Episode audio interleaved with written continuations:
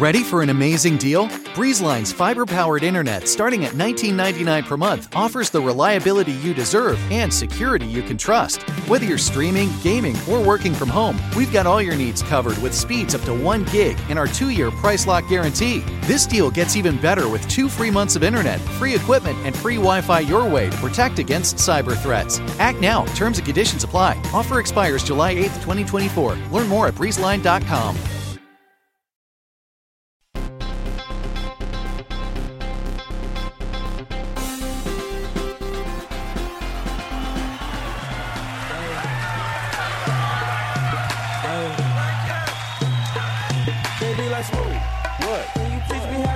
Welcome to Pod Save America. I'm John Favreau. I'm Dan Pfeiffer. On the pod today, we have Senator Cory Booker and the senator-elect from the state of Alabama, Doug Jones. Big day. Big week for Doug Jones. Also, we're going on tour. Everyone go to crooked dot com slash events to see where we're going to be. Right after the new year, we're doing a quick trip to Europe. John, Tommy, and I are going to be in London, Stockholm, Oslo, and Amsterdam. Uh, so sign up for tickets there, and then when we come back, Dan, you'll be joining us, and we'll be going to we'll be right here in L A on February third at the Dolby Theater, and then in February we got Vegas, Phoenix, and Denver. So go get some tickets. crooked dot com slash events. I will be the designated survivor while you guys are in Europe to make sure America That's will important. always have one Pod Save America host, because it's very possible Trump could close the borders on you. I know, I know. Well, then you've got two episodes a week, Dan. So congratulations. Yep. Guys, we also have a new podcast, Keep It, with Ira Madison the Third, Daily Beast writer, Crooked contributor. It's a podcast about pop culture and politics, which Ira has referred to as Fox and Friends, but without the racism. Um, the trailer is up on iTunes. You can subscribe today. It should be coming soon, a couple weeks away, I think. But uh, it's going to be a great podcast. Ira's been doing practice podcasts here in the studio for the last month. It's outstanding. It's hilarious. Check it out. Also, the deadline for signing up for healthcare at healthcare dot gov is the fifteenth, which is Friday. So if you want to sign up for healthcare, if you know someone who needs to sign up for healthcare, if you know someone who knows someone who needs to sign up for healthcare, please uh, let them know that they can sign up. Um, you can get a very affordable plan this year. The prices are great. And, you know, Donald Trump and the administration don't want you to know about this. But signups have outpaced the pace of signups in other years. But we're going to fall far short of other years because they've cut the enrollment period drastically. So over the next couple of days, if you can post on Facebook, if you can send out messages on Twitter, do everything you can to remind the people in your life to sign up at healthcare dot gov. It's very, very important. All right. Let's talk about Alabama, Dan. Oh, uh, winning. Winning. I've, I've, it's so nice. In the single most consequential election since Donald Trump won the presidency, Doug Jones became the first Democrat in twenty-five years to win a Senate seat in Alabama, defeating the favored candidate of Donald Trump and the Republican National Committee, accused child molester Roy Moore. The Republicans' margin in the Senate is down to a single seat, and control of the chamber is now a toss-up, along with the House in twenty eighteen. Dan, you knew this was coming all along, right? I, I've been predicting it for weeks. In fact, it probably got cut out of a podcast a few months ago, but long before even the Roy Moore allegations came out, I was like, Doug Jones is going to win. Yeah, so, no, that's, that's, that's what we've been saying here all the time. So what were you thinking leading up to the big win? Where where were you? We were all here at the office watching the Needle of Doom, which ended up becoming the the Needle of Hope. Well, I I had two ways of thinking about it. I went through my normal election night process in the Trump era, which is Nate Cohn gets me incredibly excited about the possibility a Democrat's going to win a seat they shouldn't win. And so, and of course, he, you know, Nate Cohn's like, I don't know, I'm looking at this, and it seems like you'd rather be Doug Jones. I was like, fucking Nate Cohn is going to do it to me again. and, uh, and, but it turned out like it is, you were watching it come in, and it was very, it was just, it was just great. I th- still thought that we would have victory stolen from us just because the world is cruel, and we, you know, and Virginia and New Jersey went so well. I will say the one reason that I thought Doug Jones might win. This is not based on data analytics or years in politics. It's that I had an amazing tweet that I was going to send if Roy Moore won. So you're like, either way, you win, yeah. Well, I mean, I'm, I don't want to equate the two uh, because I, I don't think they're the same. Good. But the tweet was, but I did think that, like, it just seemed right that because I was so excited about this tweet that I would not get to send it, which was I was going to take the whoever declared the race first and just and do Senator Roy Moore parentheses R dash Kelly parentheses. That would have been the title of our really sad episode the next day. I too. know, I know. But I now, know. now but, we're going to have to go with something so, happier. But now I get to do it both ways. Doug Jones wins, and I get to tell everyone how funny I thought I was. So it's the, great. So that, that's the best outcome for America, I think. Yeah. Um, it was weird. I felt good about everything that I was seeing, but I couldn't get out of my head that this was taking place in Alabama. And I say that just because of the, the partisan identification in Alabama, the sheer number of Republican voters, knowing that, you know, even if you get a bunch of Republicans to peel away because Roy Moore is an accused child molester, you know, that works in a state like Virginia or even a, maybe a state like Ohio or, you know, other states that Trump won. But, you know, Alabama, one of the reddest states in the in the entire country with unbelievable numbers of Republican voters. You know, Donald Trump wins it by twenty-eight points. It's not like Donald Trump won it by five points, you know? I was just like, that is a that is a climb. But I remember talking to our, you know, our friend Harry Enten from five thirty-eight, and, uh, you know, Harry was saying, look, the polls have it within two and a half points. The average Senate poll dating back to nineteen ninety-eight has been... the final poll average has been off by, you know, an average of five points. So he's like, we are well within the margin of a polling error here that would have Jones win this thing. And then, so then, so I had that in my mind, but I was like, don't let yourselves get your hope. Don't get your hopes up too much. Then I see the exit polls come out. Of course, you're not supposed to pay attention to the exit polls, but it says thirty percent African-American turnout. Of course, as we knew, we were hoping for something like twenty-five, twenty-six percent. That's when we knew it would be a That's when that's what Jones' campaign was hoping for, twenty-five or twenty-six. Obama gets twenty-eight percent in twenty twelve in a presidential year, and then thirty percent of the electorate's African American for Doug Jones. And so I allowed myself to get a little hopeful then, but then when the rest of the exit poll data came in and the returns start coming in, I see the C N N panel. And it's, you know, including Axe and Psaki and everyone else, they're on there and they're looking at the white vote and the percentage in the white vote. And they're like, I think even with this African-American vote turning out like this, I don't know if the white vote's going to be enough for Doug Jones because he did not do that well among white voters. And so there was some real pessimism at the beginning of the night on, on cable, at least. But then, then the needle started going. And then here at headquarters, everyone stayed and everyone was eyes were sort of glued to the needle and uh, every five seconds. So it was it was exciting. It was pretty exciting. Yeah. I mentioned this on Twitter, but I brought the needle up and Hallie was like, nope, that's going down. You're not looking at the needle. Because it's like, it's so cruel. It's like it's pretty cruel. One minute, like Roy Moore is definitely winning. And then uh, then Doug Jones is winning. And then like one county comes in. And I was listening to...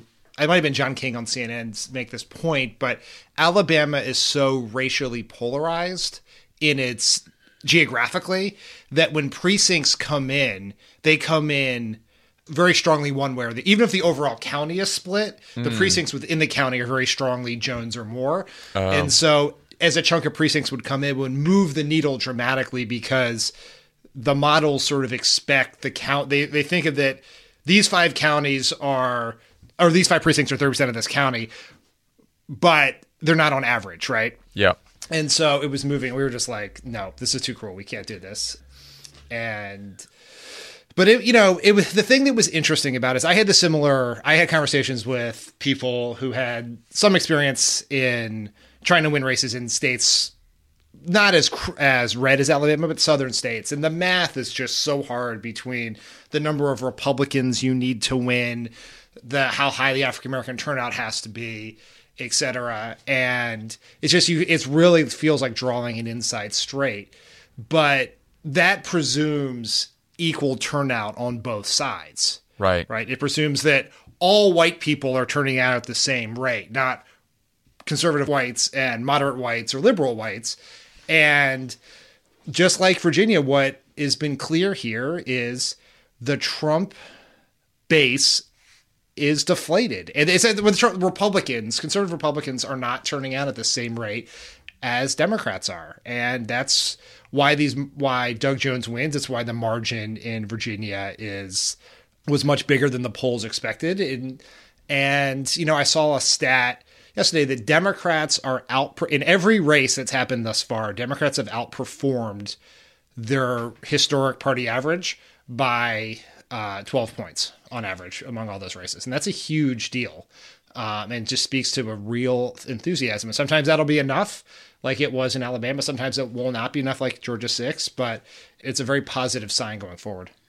Yeah, I mean, just to put it in perspective, Doug Jones got about ninety-five percent, a little more than ninety-five percent of Hillary Clinton's raw vote total.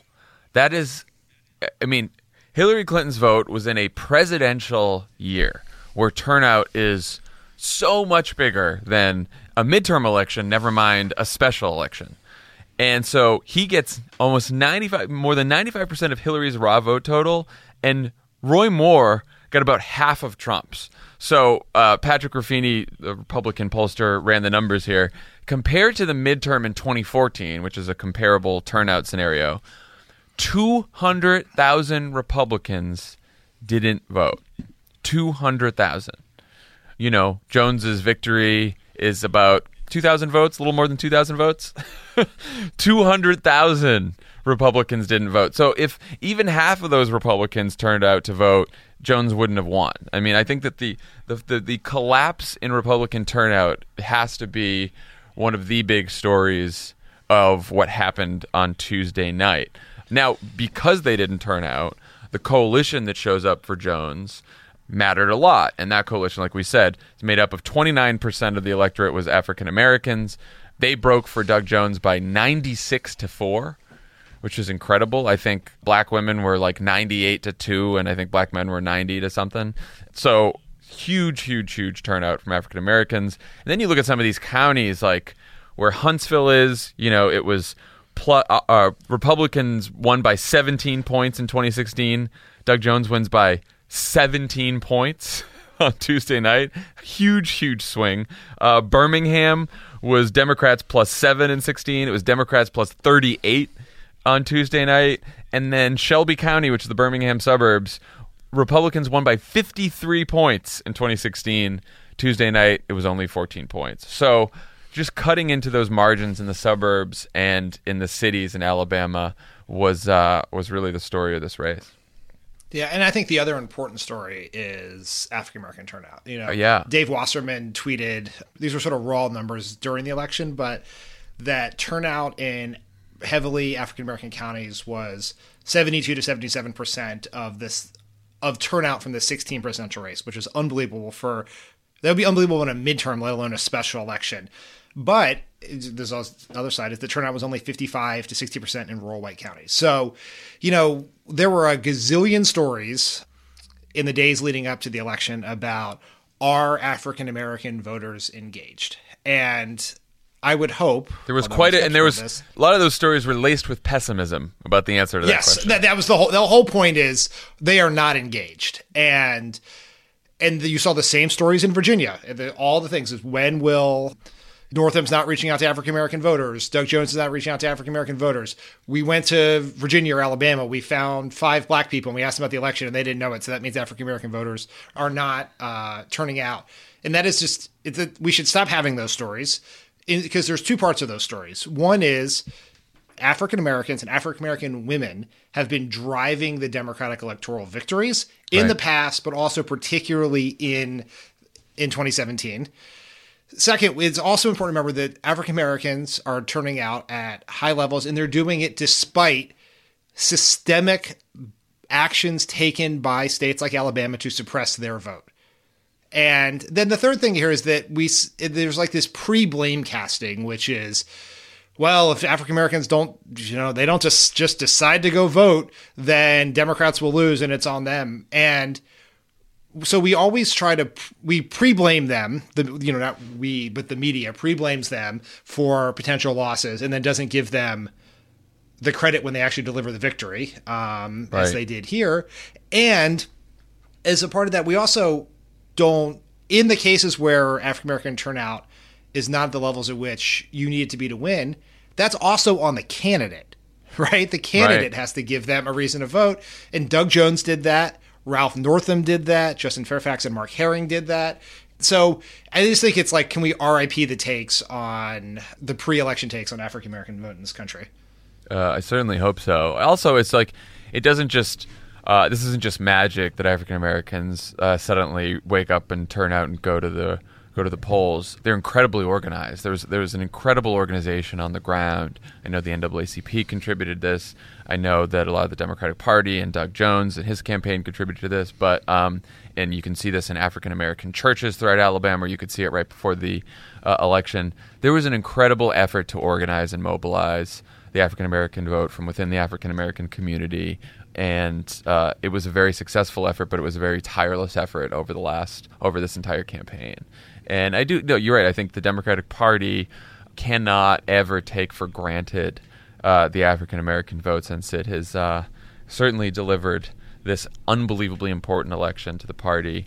But I also, I, you know, I also think that like this idea about the, you know, this debate, this raging debate, whether we should focus on the African American vote, or we should focus on the white vote, or we should focus on women's vote. Like, I think to win a majority in any of these states, you need to do all of the above, you know, and you need to have a message that can somehow attract African-American voters and, and, and make them decide that they should go to the polls and organize, but also do the same for, for white voters and uh, for college-educated white voters and, you know, tr- at least try to battle to a draw with Republicans or not get not get beat too, too, too badly among non-college-educated white voters, which, you know, Doug Jones did better.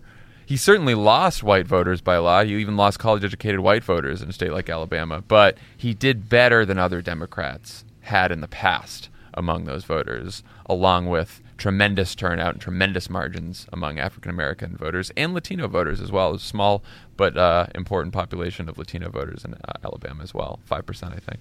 Yeah, and what Doug Jones did, I think, to his credit, is he focused his campaign, in his words, on quote-unquote kitchen table issues. That's right. And kip, kitchen table issues, whether that's the economy, that's education, that's healthcare, matter to all voters, mm-hmm. right? And this is one of the problems of politics in the quote-unquote data analytics age, right, is you are almost burdened by too much information, right, which is right. like these are the three things that married African-American women over fifty care about. And these are the the slight these are the three slightly different or very different things that married white women with college degrees care about. Right.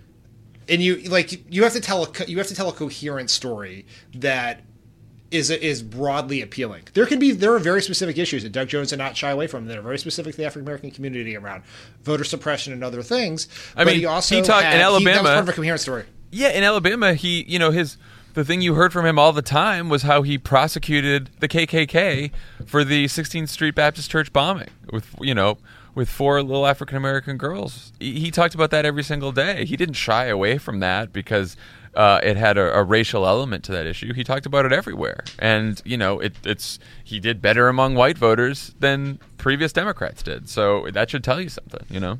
Yeah, I think the other thing I'd say about what Doug Jones did very well is he ran as his authentic self. Doug Big. Jones is a progressive Democrat. He didn't right. he didn't like look for a quote unquote sister soldier moment where he tried to do some, you know, sacrifice some progressive cause on the altar for conservative voters. He just ran as himself, and that was appealing to enough people to win, and that's sort of like politics is a lot is is, a, is not as complicated as we make it. If you run as yourself and you run a good campaign, and who you are is appealing to enough voters, you can win. And it, where you get in trouble is when you try to change who you are to appeal to try to get votes. And it's to his credit, there was there were a lot of ways a, Demo, a Democrat could have run in this race that It would have been a disaster, and Doug Jones just ran as Doug Jones. And it sounds simple, but it's not what we do often enough in, in politics. I think that's incredibly important. And the other thing he did was he exhibited incredible message discipline. He, you know, he was tweeting right up until the last day. I, you know, I started this campaign talking about kitchen table issues. I'm going to end it that way. When all the bullshit was in the news about Roy Moore, every new development, Steve Bannon comes down and says X about this person, and Donald Trump comes to Pensacola, and this new story breaks, and this accused. He could have taken the bait so many times on so many different issues that were in the headlines in D C, on Twitter, things that we were all talking about. And he didn't take the bait because he knew his message was, here's who I am, here's what I did with my life, here's what I'm proud of in terms of my record, and also these are the issues that I've been talking to people in Alabama about all over the state, and these are the issues that I'm campaigning on. And he was relentless in that message. And I think sometimes in this media age and campaigns, it is very tempting for Democrats to respond to the headline of the day, the headline that is being discussed on cable news, the attack of the day, all that other bullshit, because, you know, a lot of them grew up in this rapid response environment where as soon as something happens, you have to hit back and hit back hard and talk about every single controversy that's out there. And the Doug, Doug Jones campaign didn't do that. They had message discipline every single day because they knew that that's what people in Alabama cared about. They wanted him to talk about their issues. They didn't want him to talk about the bullshit that was in the headlines all the time. And you know what? Just thank you, Doug Jones, because we needed this. I mean, you and I, Pod Save America, we needed it just because we care passionate about this. But I just it tr- like try to picture the alternative scenario where proud bigot accused I child know. molester wins the Senate, and like what that says to everyone about America. Like we we walked right up to the brink of heading into something even more terrible than we're currently in. And Doug Jones, by being a good guy and a very good candidate, did something that was going to give us all something to feel hope for. And it's really, because it's not just like, yes, we want Doug Jones's vote in the Senate. That's incredibly important. It makes it easier to win the Senate in twenty eighteen, which also incredibly important. But it's also, we do not have to live in a country where a disgusting human being like Roy Moore is in the United States Senate every day. And that is something we can all be grateful for. Yeah, absolutely. And, and you know, this is, This is a win for every single person who gave money to Doug Jones, who went to Alabama, who knocked on doors, who's cared about this race, who's asked us about this race. How do we get involved? We've heard from so many people, sent us pictures of the, themselves campaigning in Alabama. And um, this goes to show you that if uh, even even when the victory seems improbable, if you are willing to work for it and to fight for it, uh, it can happen. And, you know, there's going to be other bad days like uh, like there were when Trump won, and there's going to be bad days from now until twenty eighteen and from now until twenty twenty. But you got to take those bad days and just move past them and keep on working, because then you get days like Tuesday night. And you know, that's that's a big message. It's such an argument for running for office no matter what the odds. Yeah. Um, you know, I sort of think about Barack Obama in two thousand seven talking about his decision to run, which – Kate, like his, it all seems like it makes complete, makes complete sense now because he won. But at the time, everyone thought he was moving too fast, right? right? That he was, it was too soon. He, you know, he was in a hurry. He was picking the wrong time. But you can't win if you don't run, and so you got to get in the race. You don't know what's going to happen. I also think about uh, Chris Coons, who's the senator from Del- from my home state of Delaware, who. Mm-hmm. He decided to run against Mike Castle, who was had been the House member in Delaware forever and was des- would have everyone assumed would get would crush him. But he was like, I'm just going to run because I have th- stuff to say and I'm going to get out there. And then Mike Castle loses a crazy primary, and Chris Coons beats Christine O'Donnell, uh, a Tea Party crazy candidate, and wins. And it's like you you don't know when you get in the race what the race is going to look like six a year later, six months later. It's just, if you run, you're not. You definitely can't win if you don't run. So right. You might as well run. Yeah, I t- totally agree. So, and if you want to run for office, you're thinking about something, check out Run for Something. We had uh, one of the founders, Amanda Lippman, on the pod uh, on Thanksgiving, and uh, it's an inspiring organization that's helping first-time candidates run. So definitely check that out. So what, let's talk about what this means for our good friend Donald Trump. Two-time loser. One of the only presidents in history who somehow endorsed twice in an election and lost both times. He endorsed Luther Strange, lost that one, and then because Roy Moore won, and then he decided to back Roy Moore, and then he lost that one. Good job, Donald Trump. It's almost as if Donald Trump won the presidency by accident with the help of Russia, and it wasn't the case that he was a political genius who understood uh, the far right in his base better than anyone possible. Yeah, or that, or that uh, his his political Svengali, Steve Bannon, is a political genius. Steve Bannon's whose great political genius is a strategy where you basically tell scared white people that dark-skinned foreigners are the cause of all their problems. That's it. That's Steve Bannon's brilliance. He really came to that conclusion that you can scare people about uh, dark-skinned hordes taking their jobs away. That's a it's a real first. No one's ever done that before. That is the fucking beginning and end of Steve Bannon's genius. The guy knows nothing else but that. So that's there you go. That's your strategy, Steve Bannon. Fucking he asshole. Is such such a shameless clown. I mean, it's just the fact that he is not chagrined by backing a child molester, basically scaring. He has no shame. He's not chagrined. He lies all the yeah, time. Who cares? Not at all. He's just he's just like, no, this is. I mean, he blamed Mitch McConnell for this loss, which. Look, I enjoy anyone blaming Mitch McConnell for anything because Mitch McConnell's terrible, and we'll, we have some things to say about that later. But and but what is interesting about what Bannon did, it wasn't just that he backed Roy Moore. Because, I mean, that's just, I mean, it's morally disgusting. And plenty of Republicans um, backed Roy Moore, by the way, that yes. It weren't Steve Bannon and Donald Trump. Uh, looking at you, Republican National Committee, and like half the Senate. Can we just pause for one second on the Republican National Committee that... that Donald Trump made Ronna McDaniel remove the Romney from her name. Yeah, she gave up her name and decided to throw her party's weight behind an alleged child molester. Big win. Big win for Ronna McDaniel. Formerly Romney McDaniel. McDaniel. It's just, just so, I mean, just, it's a, as someone, I wish I remember who put this, who tweeted this, but It what, what it is that Trump does not take people's dignity. He makes them hand it over willingly. He does. So it's like, and they do. I'm going to back. Oh, it's just so terrible. But so Bannon, you would think this would reduce Bannon's power in Washington, but it's not going to. It's just not, because what he what Bannon actually did was he scared. There were things the Republicans could have done to save this seat, right? Yeah, they could have gotten Roy Moore to drop out.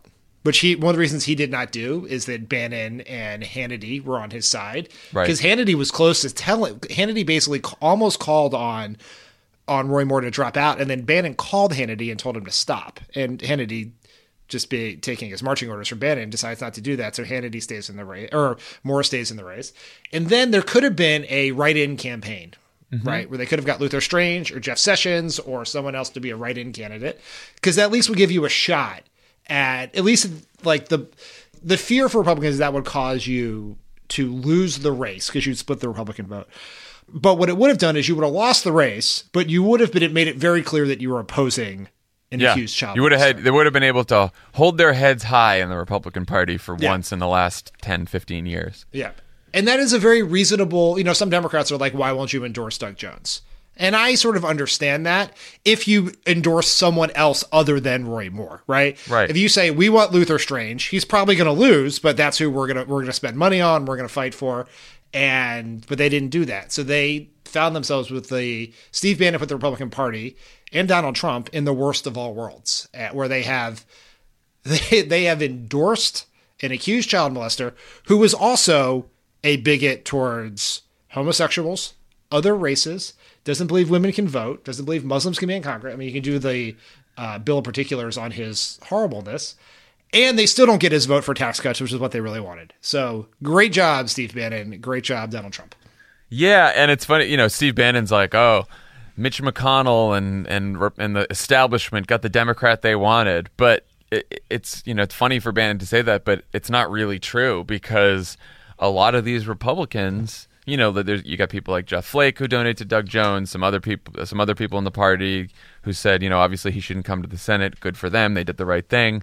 There's a whole bunch of Republicans who who did want him to come to the Senate and who didn't want Doug Jones to win, and they're going to have to live with that for the rest of their political careers and their lives. I mean, for for twenty eighteen, for twenty twenty, the Republican Party cannot hide from the fact that their party, the the R N C, their party and their president and many of their senators and congressmen endorsed an alleged child molester, homophobic, didn't thinks homosexuality should be illegal, all the Bill of Particulars, should, Muslims shouldn't serve in Congress, women shouldn't vote, most amendments after the Bill of Rights shouldn't be in the Constitution.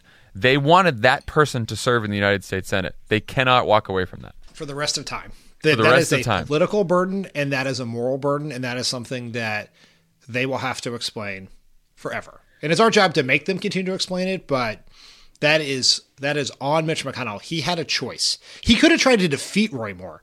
He has a super PAC at his beck and call. He didn't do that. He his hope was he could say some bad things about Roy Moore and still get his vote, because Mitch McConnell will always pick the most cynical, least moral option in any in any particular case, and so he chose that, and he he owns that, and they all own it. And even if they didn't endorse him and campaign for him like Donald Trump did, they made a choice, and they own that choice. So what does this tell us about twenty eighteen? Um, you you wrote in the outline, is it a positive sign, or is this an outlier because Moore was a racist clown? To which my answer is, there's going to be a whole lot more racist clowns running in twenty eighteen if uh, if Steve Bannon and the Republican base get their way. Like, you look in Nevada, and if we think that, you know, Dirty Dean Heller is going to survive a primary against uh, Danny Tarkanian, who's the, you know, Bannon-backed candidate that's running against him, I don't know, Heller's one of the least popular senators in the country right now. And then you've got Danny Tarkanian, who uh, he called Roy Moore's accusers liars paid for by the Washington Post. He just campaigned with a pimp who owns brothels in Vegas. I mean, this we got another crazy in fucking Nevada. We got Kelly Ward in Arizona, who's the Bannon-backed candidate, who is a InfoWars guest, who held a town hall with constituents who thought that, uh, you know, the government was spraying chemtrails on them and trying to poison them. There's some government conspiracy about that, that she was entertaining at a town hall. I mean, I don't think we've seen the last of Roy Moore-type candidates, even if they're not quite as disgusting as Roy Moore. I mean, you got a lot of Roy Moores without the child sexual abuse allegations running out there. And, you know, as you list, as, as we talk about the fact that Donald Trump's in the White House, Steve Bannon's calling the shots, Danny Tarkanian, InfoWars guests running, Roy Moore being backed by the bulk of the Republicans. Here's the fact, which is the Republican Party is a zombie party. Yeah. It is dead, and it just doesn't know it yet. Now, it controls all the levers of power, so that is a weird paradox of our times. But, you know, I mean, this is the – David Brooks wrote this, and – it pains me to quote David Brooks on this podcast, but every once in a while he's right. He talked about the party is rotting. I think he actually understated the case. It is rotted. It is over. You know, the modern Republican Party that Tim Miller, you know, belongs to or in hopes for, that Paul Ryan thinks he's in charge of, that's dead. That is gone. It, the future is Steve Bannon and Roy Moore and all of that. That is, I mean, that, that they made this choice. They actually made it years ago, long before Donald Trump came on the scene. They made this choice when they decided they wanted the votes of birthers more than they were willing to call out birtherism. They decided this when they when they wanted the votes of racists who objected to Barack Obama as opposed to calling out racism. And that is where we are now. And that that is the Republican Party. And it is we need two functioning parties, but right now there the Republican Party is is dead for as far as, as the eye can see. They may still win power because of gerrymandering and a massive financial advantage from a hollowed-out campaign finance system. But the idea that this is the party of Reagan or supply-side economics or all of that, that shit is long gone. It is, it's a party of racial animus, full stop. Yeah. No, and the question is, can that party, or how long can that party hold on to power, and where can it hold on to power? Because, you know, I think you can make an argument that if the we always used to talk about the Obama coalition showing up, but now we talk about, let's talk about the Trump coalition. If the Trump coalition, which is basically mostly mostly non-college educated white voters with some college educated white voters, that's about it. That's the Trump coalition. Um, and the college educated voters are very, very Republican.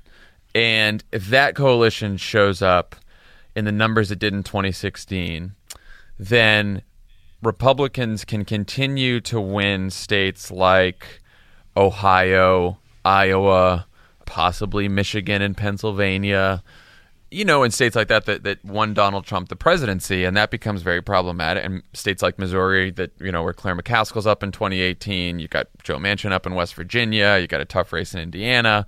So, you know, there's still there's still a threat to hold on to power. But what we're, what we've seen in Alabama and what we saw in Virginia is that this coalition just isn't showing up, that they're not turning out to vote.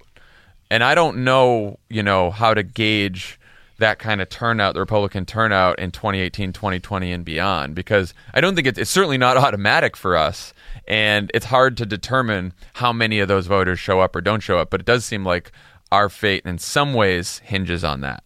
Yes, we need, because we don't make choices on the basis of national popular vote, right? If we, if it was just we're going to have a national election and then we're going to take the popular vote, we're going to allocate that Congress among that vote. Yeah, we'd be Democrats fine. Are going to, Democrats are going to win that. Right. The problem is, is how is two things. One is it is one is just straight. It's not even gerrymandering. It's straight population distribution.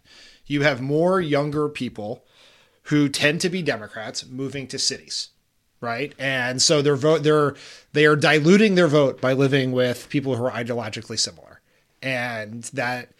That is a problem. And then you have an electoral college problem, which we obviously did not foresee, but the turning blue of the Sun Belt and the Southeast, and even the South, including Texas, is moving slower than the turning red of the Rust Belt. And that was a re- recipe to get Donald Trump over two seventy. Now, the question will be, can we turn out at a high enough number to under, overcome those two barriers, both in twenty eighteen and twenty twenty. It is very possible because Donald Trump won the presidency, but it's actually, it's an amazing thing that it's actually probably easier to win the presidency than it is to win the House because of the presidency is not gerrymandered. Right. And now what's interesting about twenty eighteen is it may be an easier path for us uh, than usual because the road to the House majority runs through places like California, where there's, you know, we have the Crooked Seven, these seven Republicans who are in districts where Hillary Clinton won, they're districts with a lot of the same college-educated white voters who have been peeling away from Republicans in recent elections. Uh, it runs through places like the suburbs of Texas, cities like Austin and Dallas and Houston, in places like North Carolina, in places like Florida. So um, a lot of these sort of Sunbelt districts, and then of course, and for Senate races in places like Arizona and Nevada. So a lot of these places that have been trending bluer over the years are exactly where we need to win House seats back in twenty eighteen to retake the House. You know, the Senate map proves a challenge, not because of the states we now have to flip to win the majority, which is uh, Nevada and Arizona, which, you know, are trending bluer. Nevada is a blue state. Um, but, you know, some of these states where Donald Trump won, where Democrats are trying to hold on to their seats, which, you know, Democratic and, you know, incumbent senators tend to have an advantage and tend to rarely lose in elections where the opposite party is in power. So we do have that going for us. But, you know, those are some those are some pretty tough states that we're trying to hang on to in the Senate map. I think Alabama, if you just get back to like what Alabama specifically means for twenty eighteen, is mm-hmm. that the coalition that delivered, you know, part of the take after Virginia was it's Virginia, it's a state Hillary won, you know, it's it has been proved resistance to to Trump politics because of the allocation with of the, within the state population of uh, white voters with a college education, and so it doesn't really tell you anything. It's sort of where the Democrats are holding serve. Alabama is different. Now, there's no doubt that Roy Moore is a particularly bad candidate, and Doug Jones probably doesn't win against someone else, but that is the same argument the Democrats, including some on this podcast, made about Scott Brown's win in Massachusetts in twenty ten. Right. right? Was that uh, Scott Brown took Ted Kennedy's seat, that Martha Coakley was a particularly bad candidate, unemployment was very high, and we tried to treat it as a black swan event, but it actually foretold the voters that delivered Massachusetts to Scott Brown were the same voters who delivered the House to Republicans uh, nine months later. Right. And so I, I'd be very worried if I was a Republican. Doesn't yeah. mean Democrats are going to take the House, but if you stay in a million things happen between now and then, but if you stand here today, I'd be very concerned about how amped up Democrats are and how deflated the Trump base is for people not named Trump. And that is, it's an interesting thing because you get a lot in the, you know, when Obama was president about, well, Obama can't, does great when he's on the ballot, but can't turn out his voters for other people. And we may be seeing a bigger thing here about, they may say more, less about Obama or Trump and something about just how amped up turnout is among those in the opposition and subdued it is by people who are not. And it's also worth noting that Donald Trump's approval rating is bad. He was, in the exit polls, had a net favorability of zero in Alabama, a state he won by thirty points. Yeah, if you if you exactly if that's your net in Alabama, you're in trouble. So Republicans uh, know that they're in trouble, and so they are trying to take whatever they can on their way out the door by uh, rushing this tax bill, this awful fucking tax bill, through Congress as fast as possible. Mitch McConnell is not wasting any time. Um, it seems like the House and the Senate have a deal on a tentative deal on how to reconcile the two different bills and reconcile the differences. It looks like the package that's emerging from the conference committee cuts taxes for rich people by even more. I guess the compromise was the the Senate cut taxes for rich people by X amount. The House cut it by this amount, and they decided to go lower than, even more than both chambers, even bigger tax cut. So the top rate goes from thirty-nine point six to thirty-seven. The corporate tax rate uh, is going to be at twenty-one percent from thirty-five instead of twenty. State and local tax deduction is at ten. It's not eliminated, but it's at it's at ten thousand. First ten thousand for property and income. Uh, the mortgage deduction, the cap there is seven hundred fifty thousand dollars for new homes. The estate tax exemption is doubled to ten million dollars as opposed to eliminated altogether. And then they have eliminated some of these awful, you know, they were going to take away the deductions for, you know, graduate students and medical expenses. And I guess they're keeping those in there. Those are some of the more unpopular provisions. So still a really shitty bill uh, that's cutting taxes for rich people by, you know, hundreds of billions of dollars. Um, you know, raising middle-class taxes on some people, not giving a ton of people almost any tax cut at all, you know, and uh, and increasing the deficit. So that's what we got. Yeah, wonderful. I mean, it's, I mean, it's, they took a, they put aside the policy implications of how bad the House and Senate versions were, and they right. were really fucking bad, but they actually managed to forge together, they lose the Alabama Senate seat. Right after losing Virginia, after staring down the barrel of terrible poll numbers, and they look, they took two bills that were shitty politically and decided that their response would be to put them together to make an even shittier bill politically. This is actually a, this bill will be less popular and more easy for Democrats to run on than the other two bills, which were really unpopular and really easy for Democrats to run on. Yeah, and that's because this entire process wasn't about policymaking. It was about cobbling together just enough votes to pass the bill.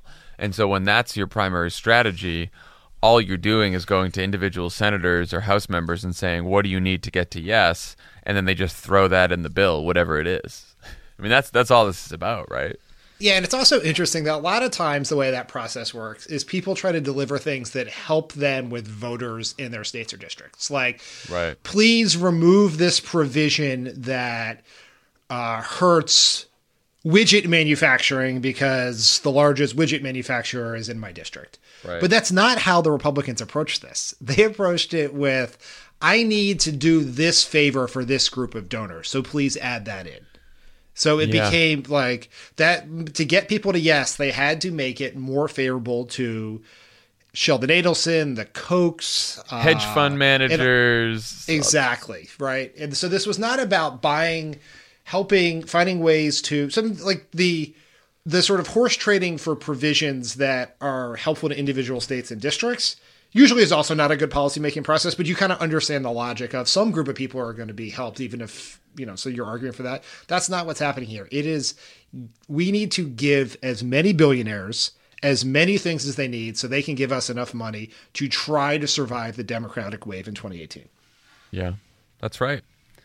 And uh, so the the schedule here is, they're not telling people the exact details, though, you know, a lot of them have leaked out, um, but they're not telling all the senators and members these details until Friday. They want to vote on Monday, though we'll see if they're ready by then. Um, and so now there's this whole thing where, you know, they're not seating. They want to do the vote before Doug Jones is seated, because if Doug Jones is seated, then they only have one vote to spare. Corker's a no. They can only lose three votes. They could only lose two more. And now they've lost Luther Strange if Doug Jones is seated. And then, you know, they've promised Collins all of these provisions on healthcare to make up for the fact that they're trying to partially repeal Obamacare. So they're trying to pass these provisions to shore up subsidies and give more money that she demanded. And so far, they're not they're not voting on those provisions first. And so, you know, they're now they're refusing to seat Doug Jones, which is insane, because in two thousand ten, when Scott Brown won the Senate seat, they decided not to vote on the Affordable Care Act until Scott Brown was seated, when he won a special election. And Scott Brown said, seat me without delay.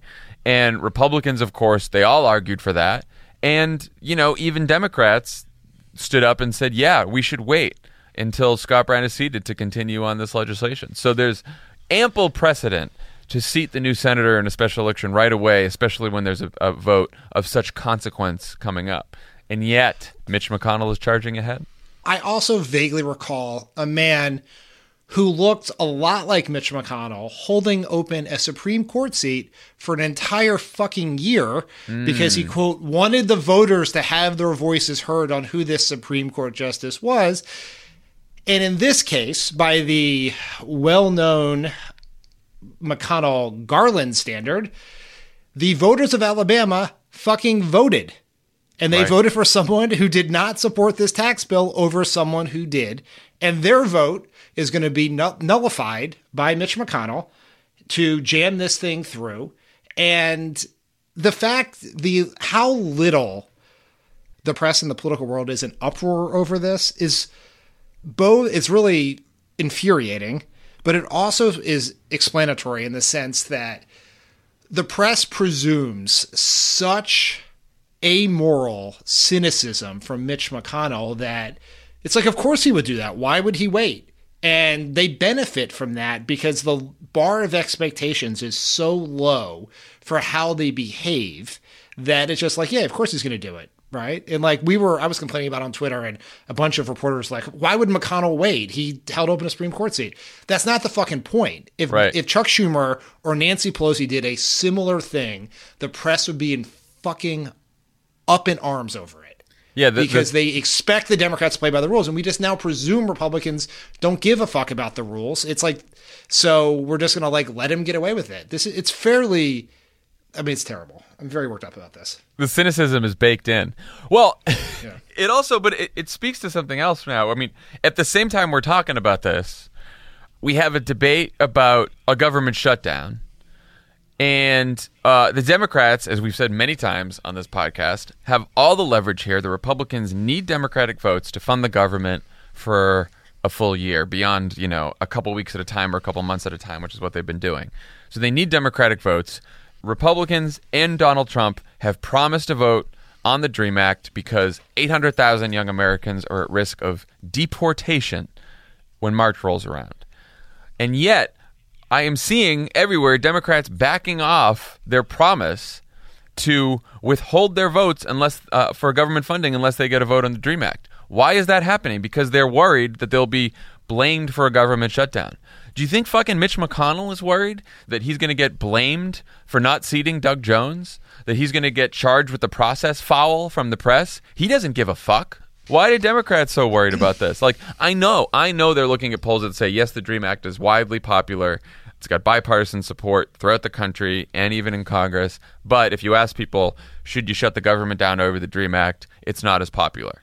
Right. I get that. I also bet if you polled people and said, should the newly elected senator of Alabama have a voice in the Senate and be seated, or should he be delayed until Republicans get to take a vote on their very unpopular tax bill? That would also be, uh, we know what the re- results of that poll would be as well. But Mitch McConnell doesn't give a fuck. Here would be my message to the Democrats. The Morning Joe panel is not your base.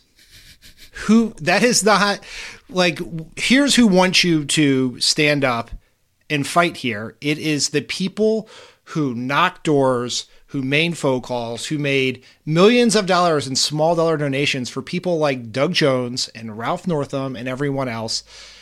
Who cares what the Washington press says about this? It is not going to matter if you stand up and fight, because you can win. It's like no one in Washington knows what leverage they have. Lisa Murkowski, thank you, Lisa Murkowski, for saving healthcare. I appreciate that.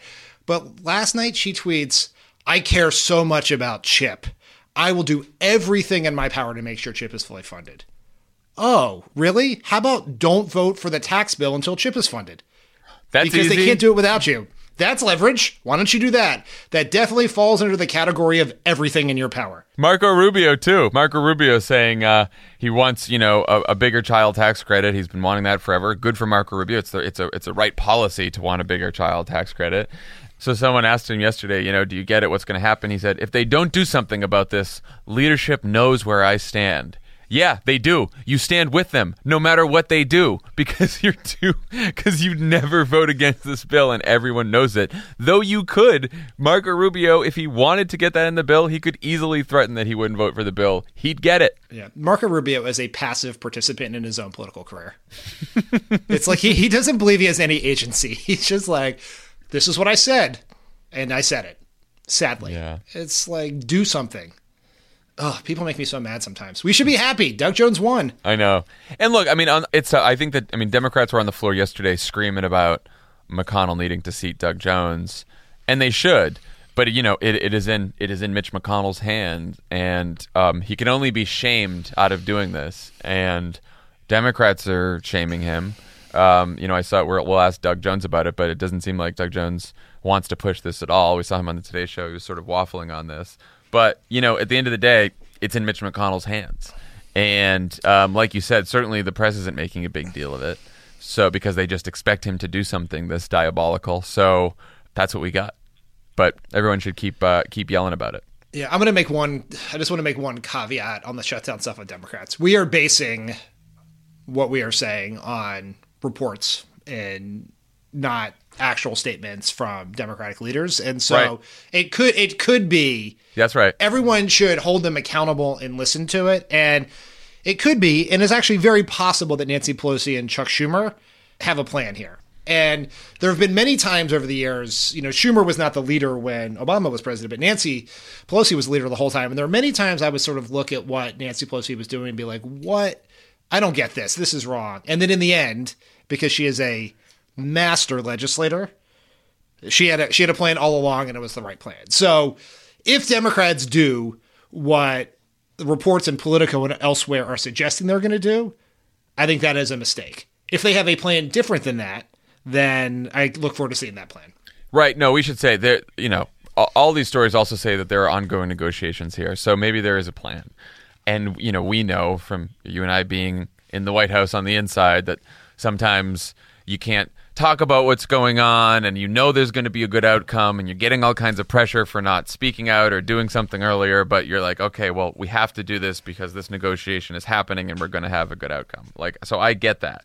I think if the Democrats keep, if we keep pushing these government funding deadlines, like we keep vote to keep the government open for another month and then wait to have this fight in another month or in another month after that, you know, I think it's a mistake to keep punting it, but I don't think that's the ultimate mistake. The ultimate mistake would be if the Democrats vote for a year-long funding bill without getting this vote on the DREAM Act. That, to me, is like, I don't know, you know, if they may take that vote only with the promise that, yeah, in the future there'll be a vote on the DREAM Act, I see that as a huge fucking mistake. But, um, you know, if from now until then they are trying to negotiate something, you know, and they and they do so in good faith and they figure this out, then then great. But they have a lot. All I'm saying is Democrats have a lot of leverage right now, and they should use it. Donald Trump is a liar and a con man. So yeah, don't trust him. Taking taking a promise for a vote later based on something Donald Trump said to you is that ain't good enough for me. Right. Okay. Well, we have a senator-elect and a senator coming up, so we will ask both of them about all of this. When we come back, we will talk with Senator-elect Doug Jones.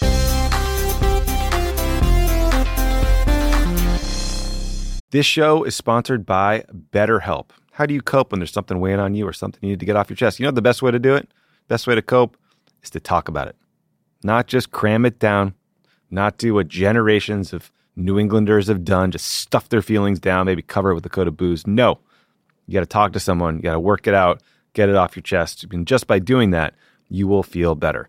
We all carry around different stressors, big and small. When we keep them bottled up, it can start to affect us negatively. Therapy is a safe space to get things off your chest and to figure out how to work through whatever's weighing you down. If you're thinking of starting therapy, give BetterHelp a try. It's entirely online, designed to be convenient, flexible, and suited to your schedule. Just fill out a brief questionnaire to get matched with a licensed therapist and switch therapists anytime for no additional charge. Get it off your chest with BetterHelp. Visit betterhelp.com slash PSA. Go today to get ten percent off your first month. That's BetterHelp, H-E-L-P dot com slash P S A. All right, people, we all know the stakes of the twenty twenty-four election are high, whether it's keeping the Senate, taking back the House, or stopping Republicans at the state level.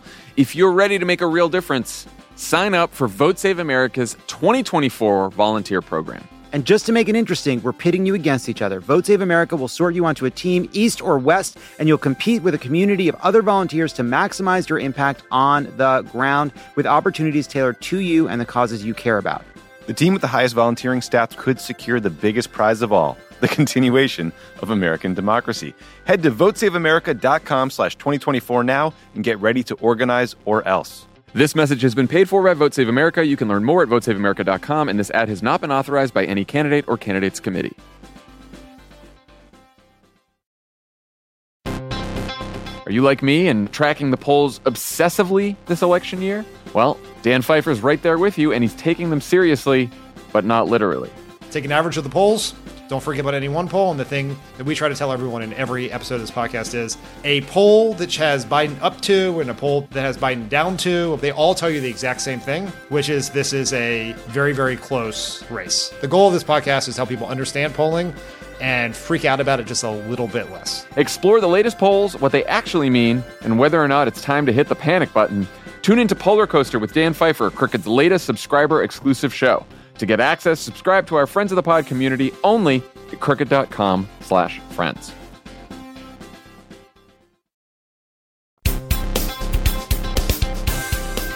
On the pod today, we have the newest senator from the state of Alabama, Senator-elect Doug Jones. Doug, congratulations. Thank you. Thanks very much. It's an exciting time, and I appreciate you guys having me back on. Absolutely. So there's a lot of Democratic candidates running in red or purple states who are looking at your win right now in Alabama and asking, how do I become the next Doug Jones? uh, what what do you tell them? What advice do you have for folks running in uh, in red states like Alabama? Well, you know, I don't know. Every state is is different, and you know what we just uh, decided early on in this in this race was that we were going to stay true to ourselves and stay true to what we believe and our core principles, and I think that that helped. I think people are tired of folks running one way in a primary and a different way in the general election. And we stayed very true to who we are. And I think people are looking for that, because if you stay true, but also it, talk to people about how you can, you, you know, your whole mantra is to try to find common ground. Uh, I think that that helps a lot, because everyone knows that there's no way uh, in the world that someone is going to agree with you on one hundred percent of your positions. And if if you approach them by saying and recognizing that and say, you know, look, but we can find common ground on a lot of them, but on the ones that we can't, you know, let's just uh, agree to disagree, but not be disagreeable. And, you know, we'll find it on something else. And I, I really think at least so many of the people in Alabama were looking for that kind of approach. You know, so much of the political discussion around the country, and even as we were talking about the Alabama race, is centered around the quote-unquote Trump base and then the quote-unquote resistance. But this election and the elections in Virginia, uh, in New Jersey recently were not decided by that. I'm just curious, what as you were traveling the state and just talking to average, everyday people in Alabama, what were you hearing from them about how they feel things are going on in the country and how they're sort of viewing Washington in the Trump era here? Well, I think that they're tired of the dysfunction. I think that they really want to see something happening. I think they're, they, you know, what we saw back in the summer was that people started looking at these healthcare bills and these proposals that were coming out on that was strictly repeal and replace, and the replacements just didn't weren't sitting very well with folks. It was, you know, a lot of people were going to be uninsured. Uh, it seemed to be more of a political score rather than a really a score for the people. And so I think folks started really focusing on those issues a lot, and, and you get past who you might have voted for in the past. You get past the party label. Now, you've still got a base on both sides of the political world out there, but I think the middle uh, increased exponentially in Alabama uh, over the course of this election. You've uh, that seems to be what we heard and what we saw. People just really wanted their, they they don't like what they're seeing going on up there. They're, uh, this is a pretty conservative state, but at the same time, they want a, somebody that can be effective for them and not just be a lapdog for any any one party or another. So I think that helped us a great deal, was really uh, focusing on issues, what we call those kitchen table issues that spoke to people directly about their everyday lives. So African Americans turned out for you in record numbers, uh, certainly put you over the top, helped you win the election. You also did better among white voters than previous Democrats uh, had in Alabama. How do you hold that coalition together going forward? And what can you do in the Senate to make sure that black voters feel as though they made the right decision? Well, you know, look, I think that in terms of Alabama, uh, I think my background uh, and my history with the African-American community Uh, in this state helped a lot. Uh, there was there's still a lot of just incredible, wonderful feelings I get in the in the African American community about the church bombing case uh, that was prosecuted when I was U S attorney. But I've also been there on other things, and I've spoken up uh, for you know disadvantaged minorities in this state uh, all along. So I think going forward, I think it's going to be important to try to work with Congresswoman Terri Sewell, who represents that Black Belt area down there. Uh, in, um, you know, through uh, Hale County and those Bullock County and those folks to try to get, you know, their education system up to up to par, to get the workforce development in there. There's a lot of programs down there that I think we can work on. And I think just being seen and being trying to be a partner, as I said I would, uh, with those folks is going to be uh, especially important. Uh, holding coalitions together is always a challenge because, you know, one coalition might not like something that another coalition does. Again, I think the issue for me is being out there and being able to listen and learn and, and, and taking all of it in to try to find those areas where we can agree to move forward. Uh, it's a fragile coalition. I recognize that. But at the same time, I think that this state is also moving in a direction in which uh, people are getting a lot of those divisive issues uh, behind us. And those coalitions are a lot easier in a state like Alabama when you can put certain divisive issues aside and say, you know, I respect your opinion on that. We might not agree. Let's talk about your kids' education. Let's talk about your job and see if I can get you a higher wage. And let's talk about that health care, because you know what? You got a parent or aunt and uncle or someone in a, in a nursing home. You've got your own pre-existing conditions. Let's talk about those issues and see what we can do to fix healthcare. I think that if we focus on those issues and continue to focus on those issues, those coalitions can stick together and hopefully build on. One of the things on Pod Save America we're always trying to do is encourage people to run for office. And I'm curious about your thinking when you originally decided to run for this race, because it had to feel like at best a long shot and probably people telling you it's a fool's errand for a Democrat to run for Senate in Alabama. Sort of what was your mindset going into it, and what made you want to run to begin with? Well, look, I appreciate that question because it's very simple. I did hear all of that. It was a long shot. It was a, uh, you know, I, my early contributions were from friends who said, Doug, you, we, there's no way that you can win this, but we appreciate what you're doing and you're our friend, so here's some money. I, I, what I have told people in this state for a long time, in a state in which we have seen Democrats conceding far too many races, n- not just on a state level, but even on a local level for the House and the Senate and for county commission races and things like that, that, you know, we've got to start building a bench. And before you can ever have any success, good people need to run for office. They need to put themselves out there, knowing that it's an uphill battle, knowing that it's a long shot.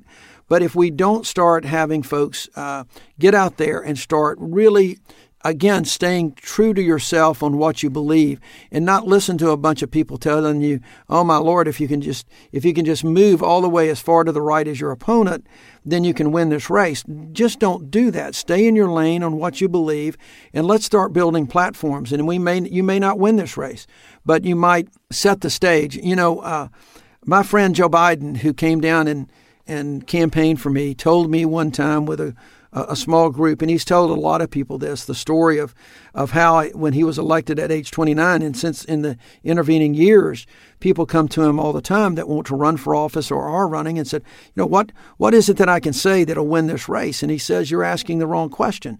The question is, what are you going to say in which you're prepared to lose? And I've told people all the time, you need to be able to stay true to yourself, be prepared to lose, and hope for the best. So that was my mindset going in. I knew it was an uphill battle, but I knew we had very a very thin bench in Alabama. Things needed to be said. People needed to be given some hope that there are actually people out there that, that believe in them, uh, that want to work for them.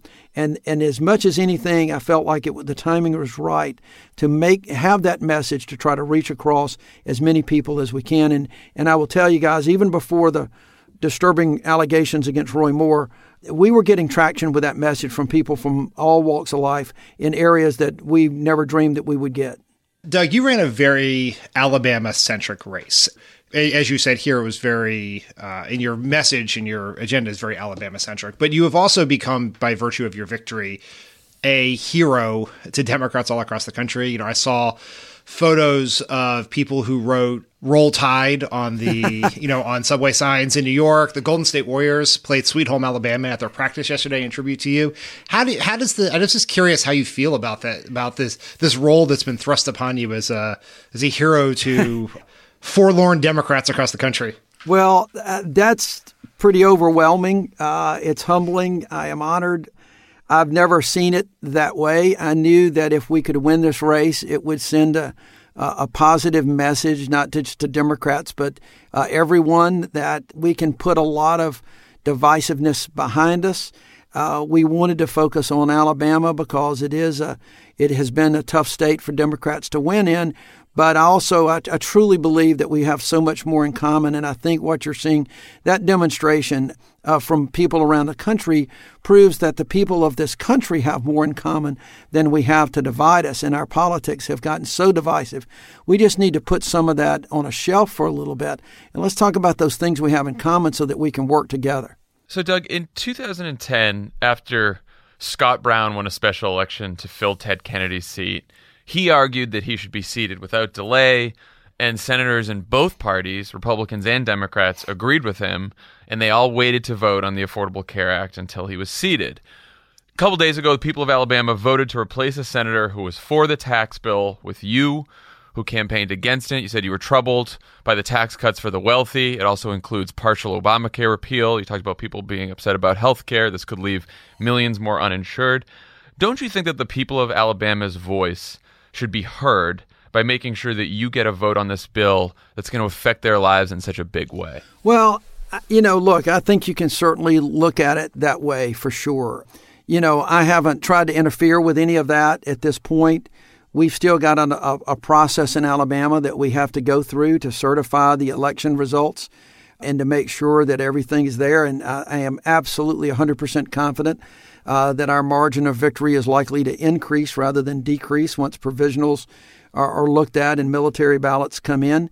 Uh, so I, I'm confident of the win, but also know how things move in Washington, D C, and the uh, timing with regard to uh, the holidays is an important consideration here. So, I, you know, sure, I want to get up there. I want to be sworn in as soon as I, I can. I think the people of Alabama deserve that, but I'm not going to push one way or another. I'm going to let this process play out a little bit. I'm not sure, quite frankly, the vote will even be needed, but we'll see how that goes. I'm I'm just excited to even be in the middle of this discussion right now. But you would like to be able to vote on this tax bill if the Alabama Secretary of State certified the election. Wouldn't you? You'd probably like to be seated as well, soon as possible, right? Well, obviously, you would like to be seated as soon as possible. Uh, this is a special election, so there there is no term. I do think the circumstances are a little bit different with, with Scott Brown because of the timing. But, yeah, obviously I'd like to be up there as soon as possible to start making any decisions for, that I can uh, on behalf of the people of the state. We'll just see. We'll just see how that plays out. Okay. Doug Jones, thank you so much for joining us. We appreciate it. And, again, congratulations uh, on the big win. Dan, did you have anything else? Uh, I just wanted to mention to Doug that many, many years ago, I worked with your son-in-law, Rip, on the Gore campaign together. Awesome. And he was phenomenal, and we're very. I was very excited to see him standing on stage behind you on Tuesday night. Well, he, he and I talked uh, this morning, and, and it's uh, wonderful for our family. And and as famous as his father-in-law is now, I think that beautiful little four-year-old daughter of his uh, stole the show on the stage the other night and uh, is an Internet sa- sensation on her own. So thank you for saying that. Thanks, Doug. Take care. All right, guys. Thanks again, and I uh, hope to do it again with you. Okay. Bye-bye. Bye.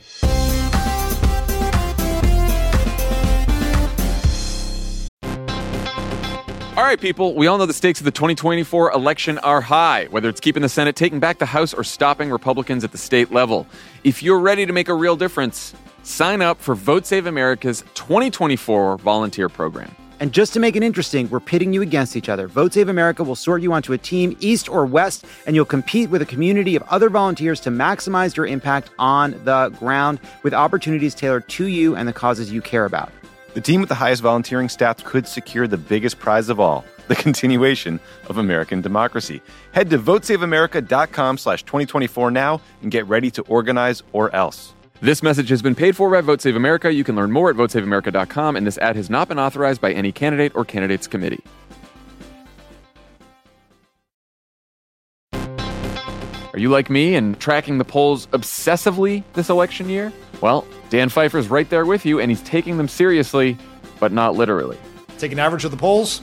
Don't forget about any one poll. And the thing that we try to tell everyone in every episode of this podcast is a poll that has Biden up to and a poll that has Biden down to, they all tell you the exact same thing, which is this is a very, very close race. The goal of this podcast is to help people understand polling and freak out about it just a little bit less. Explore the latest polls, what they actually mean, and whether or not it's time to hit the panic button.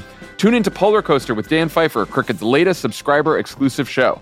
To get access, subscribe to our Friends of the Pod community only at crooked.com slash friends. Donald Trump can't leave the courtroom, so just to rub it in a little, Pod Save America is going on tour. He's probably asleep right now, but if he were conscious, he'd be so, so jealous. The Democracy or Else tour begins in Brooklyn on June twenty-sixth, followed by Boston on June twenty-eighth. Then we go to Madison, Phoenix, Ann Arbor, and Philly. See all the tour dates and get your tickets now at crooked.com slash events.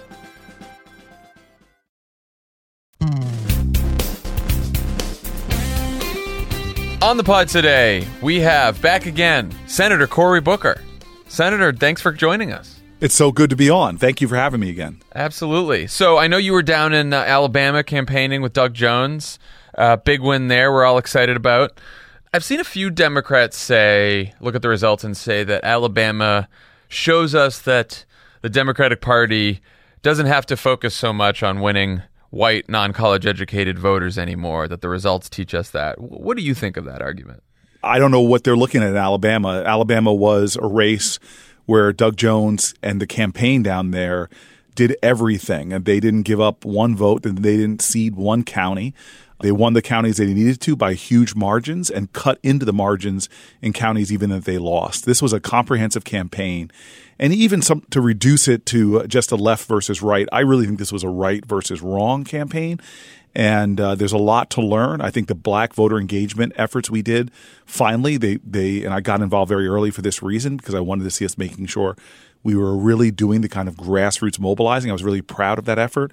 But this is something that Doug Jones and his campaign won because they were able to convince Republicans to come out uh, and support them. Uh, they were able to convince white rural whites to support them, and they were obviously able to hit a lot of our base really, really well. We uh, so we just we just spoke with uh, Doug Jones and asked him about, you know, doesn't he think he should be seated without delay, especially before the uh, this tax vote. And he said, you know, well, I'll I'll let everyone in Washington work that out. He didn't really take a position. What what do you think about that? Alabama uh, as a state, the people of Alabama have spoken. He should be seated right away. Uh, and again, I know they have some processes to go through down there. Either he should be seated right away or we should wait uh, before we make a vote, especially as consequential as rewriting the entire tax code, shifting hundreds and hundreds of billions of dollars to the wealthiest corporations, the wealthiest individuals, blowing a one point five trillion dollars hole in our deficit.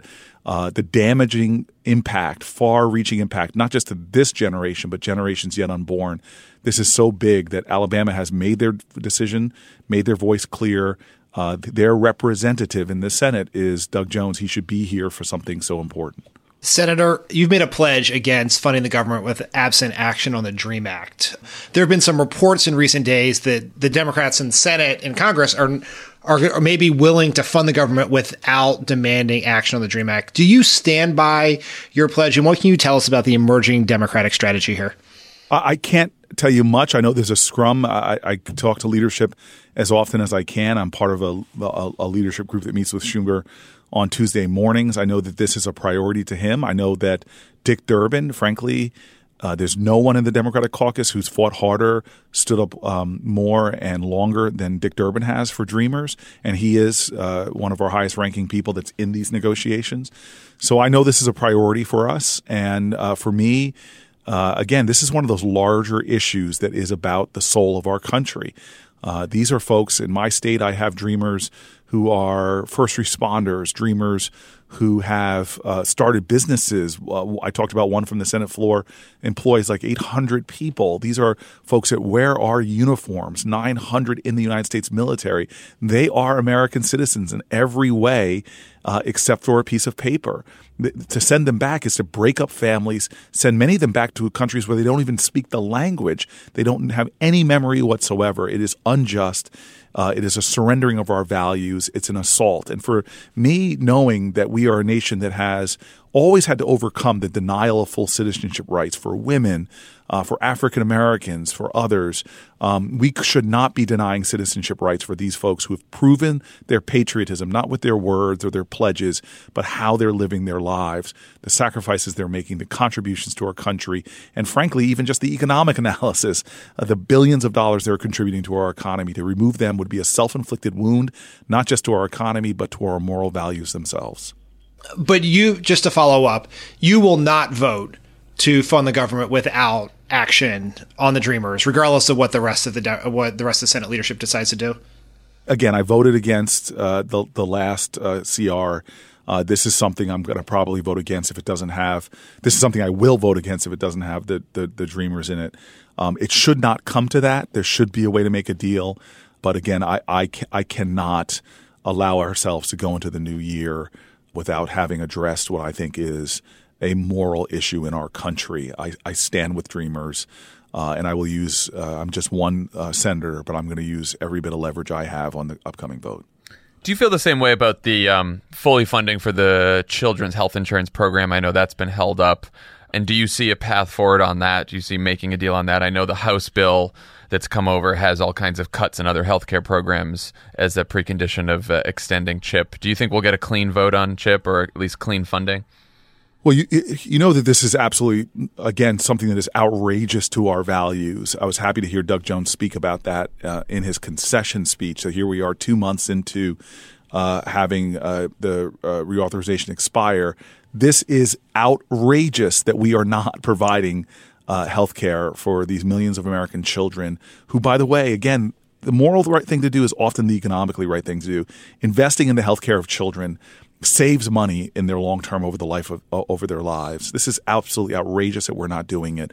I hate the fact that this is in a negotiation. Republicans might be trying to lord over us to say, okay, we're going to give you health care for kids if you give us, you know, what, another tax break for the wealthiest amongst us. It's it's ridiculous. We should be doing this. This is a bipartisan effort. Its origins are bipartisan. This should be bipartisan. The fact that we're about to pass a major tax bill that is going to uh, give corporations who are already at an eighty-year high in, in uh, corporate profits uh, under this theory that it's going to somehow trickle down uh, when we know what the corporations are doing with eighty, ninety percent of their profits, which is dividend payments, uh, stock buybacks. The fact that somehow we haven't had the time to do what is morally right for my Christian evangelical colleagues, for my fiscally conservative colleagues, things that's in the line with all of them, is unacceptable.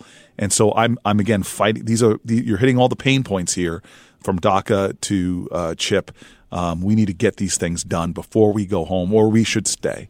Senator, as you know, today's the five-year anniversary of Sandy Hook. And in those five years, there have been exactly zero legislative actions taken to prevent something like Sandy Hook from happening again. And now, obviously, we know this is the fault of Republicans and the N R A and others, but what can Democrats do to change the equation? And what, what would your message be to to voters who are – to the public who are so frustrated by the inaction on guns?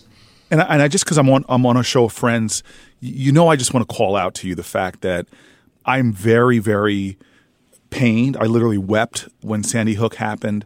But you know we have a mass murder in the United States, an effective mass murder in the United States every single day if you aggregate all the people that get shot. Yeah. And uh, they live uh, – often these are concentrated in communities like the one in which I live in. I'm the uh, – I think the only senator maybe ever that's gone home to an inner city majority minority community below the poverty line, or at least median income in my area is about fourteen thousand dollars. We I had a shooting on my block uh, uh, earlier this year, right across the street from where I live.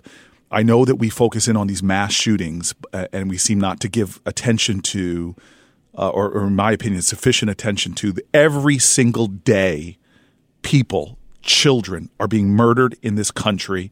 Often they're poor, often they're minority, but every single life matters. And our moral outrage in, in how preventable this is. Uh, when I was mayor, I used to get so upset that one of the one of the leading groups that were murdered in my in my city were women who are victims of domestic violence. And in states that just do the common sense thing of having background checks, thorough background checks, which the overwhelming majority of N R A members agree on, you see forty percent reductions in murder of people by their intimates, by their partners. And so I, I know we want to use this anniversary, but for those of us that live in communities where gunfire is heard too damn often, every day should be a day that we recognize it is absolutely unacceptable that this country has not done what over eighty percent of us believe needs to be done, common sense gun safety, things like background checks, so that known criminals, spousal abusers, terrorists can't go on the internet or go to a gun show and fill up with a trunk full, full of weapons and kill people, which happens every single day. So I say this to folks all the time that ask me, why can't Congress get this done? And my response is, the civil rights movement didn't wait for Congress to get it done, or for Strom Thurmond to suddenly decide that, hey, maybe blacks deserve the right to vote. The suffrage movement didn't wait for Congress, for the men in Congress to give their to, to somehow charitably give the rights for women in this country to vote. It was people that were sick and tired, fed up, fought and demanded it and brought that change. And that's what we we need more of. Anger, outrage, and letting folks know that we're holding you accountable uh, uh, if you don't do the most common sense thing. This isn't about reversing the Heller decision. Uh, it's not about uh, uh, taking away people's guns. It's about doing the most basic things we should be doing uh, to protect the lives of, of, of children, of women, of American citizens. It, it is crazy that we have not done it, and, and, and our outrage should drive us to keep working until the day that the legislation passes in the Senate and the House. It is, it is crazy. I mean, do do you think there's a path, you know, at the state level, at the local level, in, in passing some laws while we, you know, wait for and work for a Congress that's actually going to pass these laws? I mean, you know, what do you say to all the we people just, that say we, we need we just some kind of action now? The House's priority on guns. I know. Be that to, to try to make, make concealed carry reciprocity. I, I mean, that's their focus right now. And, and I know you're asking me about the states, but you're seeing the, the gun industry that thrives on an environment where they could sell guns to people that maybe not should buy them, driving so much of this. And they are overpunching their weight. They are not the majority. Again, as I said, the majority of N R A members believe in common sense reform. So we should fight everywhere on this. We should fight in, in cities. We should fight in counties, state level. This should be something to protect human life, because we are all one of these mass murders, or frankly, as I've seen, Uh, too many uh, folks get caught in gunfire. Too many folks. Nobody should be dying in this way. So I'm hoping that that all of us keep this in mind as we go into the midterm elections, to make this a priority in our voting and a priority in, in our small dollar contributions to candidates. Senator, um, you introduced a bill along with Lindsey Graham that would require the Attorney General to get permission from a federal court before firing the special counsel. Over the last week, we've seen Republicans and a lot of folks in the right-wing media trying to imply that the F B I is somehow corrupt, trying to say that we need a second special counsel to investigate the special counsel. How worried are you about all this? And, you know, is, do you see any progress in making sure that uh, Mueller's investigation is protected? Yeah, well, look, there's an insidious attack going on, uh, a campaign going on, uh, trying to delegitimize a guy who is one of those folks who has that, one of those careers that's beyond reproach. It's unfortunate, and I think it shows that they're worried and they're concerned um, that this could lead into one of the handful of real constitutional crises we have, uh, we've had in American history. And, and the problem is, it, what really frustrates me is we get closer to another major election. I just had a meeting earlier today about what foreign interference in our election. This the the Russians are still working, uh, not just in our country, but in Latvia, Lithuania, France, England. They're still working to to undermine Western democracy as we know it. And and so as opposed to joining in a bipartisan effort to hold people accountable, to defend our country, and to stop the Russians from shaking our democracy, we're playing into this by creating more mass confusion, less confidence in our institutions, less confidence in the rule of law. And it's just, it's despicable to me. And so I'm very grateful that for Lindsey Graham, that he and I both understand that for now and, and for the future, we should create a common sense checks and balances on the special counsel law and make sure that there is a true cause Uh, should a special counsel be removed. And, and and I know, having a lot of conversations with others, trying to get more support, more bipartisan support behind this bill, and, and I'm hoping that we can move it forward. And again, as you know, that will all come to the test of whether Mitch McConnell would be willing to put something like this on the floor. And last question, just to go back to Alabama. I know you were down there campaigning pretty hard. It was an improbable victory. But uh, what does it tell you about what the Democratic Party should say and do moving forward? What what kind of what impressions do you take from the Alabama race? Well, first of all, you pick great candidates, and you know Doug Jones is an extraordinary person. I, I can't wait for America to get to know him better, and, and a lot of credit has to go to him and his team. But I'm just somebody I wouldn't be on this interview with you right now. When I ran my first election, we were running against the incumbent establishment in Newark, New Jersey, and we we didn't have you know. the kind of resources for T V, didn't have money for a poll. We just went to everybody's doors, had real substantive contact. That's what they did. You know, I, I um, there's a name that should be being talked about more in the press, but uh, Rich McDaniel, who was a field director. Uh, when I hit the ground there uh, for a crazy intense marathon weekend of campaigning, uh, when he started breaking down the numbers of, of direct face-to-face contacts, the million-plus phone calls, Uh, the mobilization that was going, turning activist groups. I mean, you literally saw, you know, uh, former sharecroppers out there driving people to the polls, uh, as one report my staff just showed me. Just an incredible grassroots effort. That's how you win elections. And we've got to replicate that now. And, and there's a lot to learn from this election in terms of just mobilizing, energizing, and substantively engaging.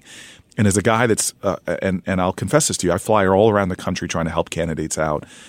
And the thing I, when when I go into especially a black community and I hear from ministers and they say to me, why do folk only show up when it's election time? I know that that's a major problem. You know, democracies, the work of our democracy can't be an every two-year thing or every four-year thing. It has to be an everyday thing uh, where we're engaging communities in substantive ways on issues that matter to them and getting folks to the polls. And when you can build that kind of trust with people, and, and by the way, this – you know, we're a nation that has a common pain, but we, we fail to have a common purpose. But if you really can connect with people on that larger sense of purpose, I think we're going to see what we've seen in Virginia, what we saw in New Jersey, what we definitely saw in Alabama is a renewal of our democracy, a reflourishing of our democracy, where people are beginning to understand that it's not a spectator sport. You can't just sit on the sideline and uh, nonchalantly root for your team, red or blue, but it's a full contact participatory endeavor when good people don't vote, bad things happen. Uh, and and sometimes, as we saw in Alabama, bad people could be elected. But when good people vote and participate, good things happen. And we've got to get back to communicating that at the grassroots level through constant working in the garden of our democracy. We do that, we're going to reap a harvest that the entire country will benefit from. That, to me, is what uh, Alabama indicates, and I hope it's a strategy. It's one that I'm pushing around here all the time, uh, that we got to get back to connecting to voters where they are on issues that matter to them. Well, we couldn't agree more. Thank you so much, Senator Booker, for joining us, and uh, and please come back again soon. No, thank you. Thank you, guys. Your podcast nurtures, nourishes, energizes, uh, fires me up, as well as informs me. Uh, so I just want to thank you all for doing what you do. Really, this is a, a tremendous service you're providing. And I said this when I was talking to radio stations down in Alabama. In American history and, and black history in particular, uh, radio, and which is, I guess, a modern version of that is podcasts, really was a, one of the more powerful forces for social change. And you guys, what you guys are doing uh, are so important. And I love the fact that you guys have become a little bit of rock stars. I'm watching you on your public events these days. Um, so I know that you're not in it for that at all, guys. But uh, twenty seventeen's um, been a weird year, really, Senator. Weird, weird year. But what you're doing is really important to a lot of folks who are looking for hope and looking for light. I know Alabama, I think, is a, the first ray of a new day to come. But you guys are Uh, doing a lot of work and helping to keep hope alive, frankly. So thank you. Well, that's very kind of you to say. And uh, thank you. And keep up the fight in the Senate. You're doing great work there, too. Thank you, guys. All the best. Take care. All right. That's our show for today. Thank you again to Doug Jones and Senator Cory Booker for joining us. And we'll see you again next week. Bye, guys. Bye.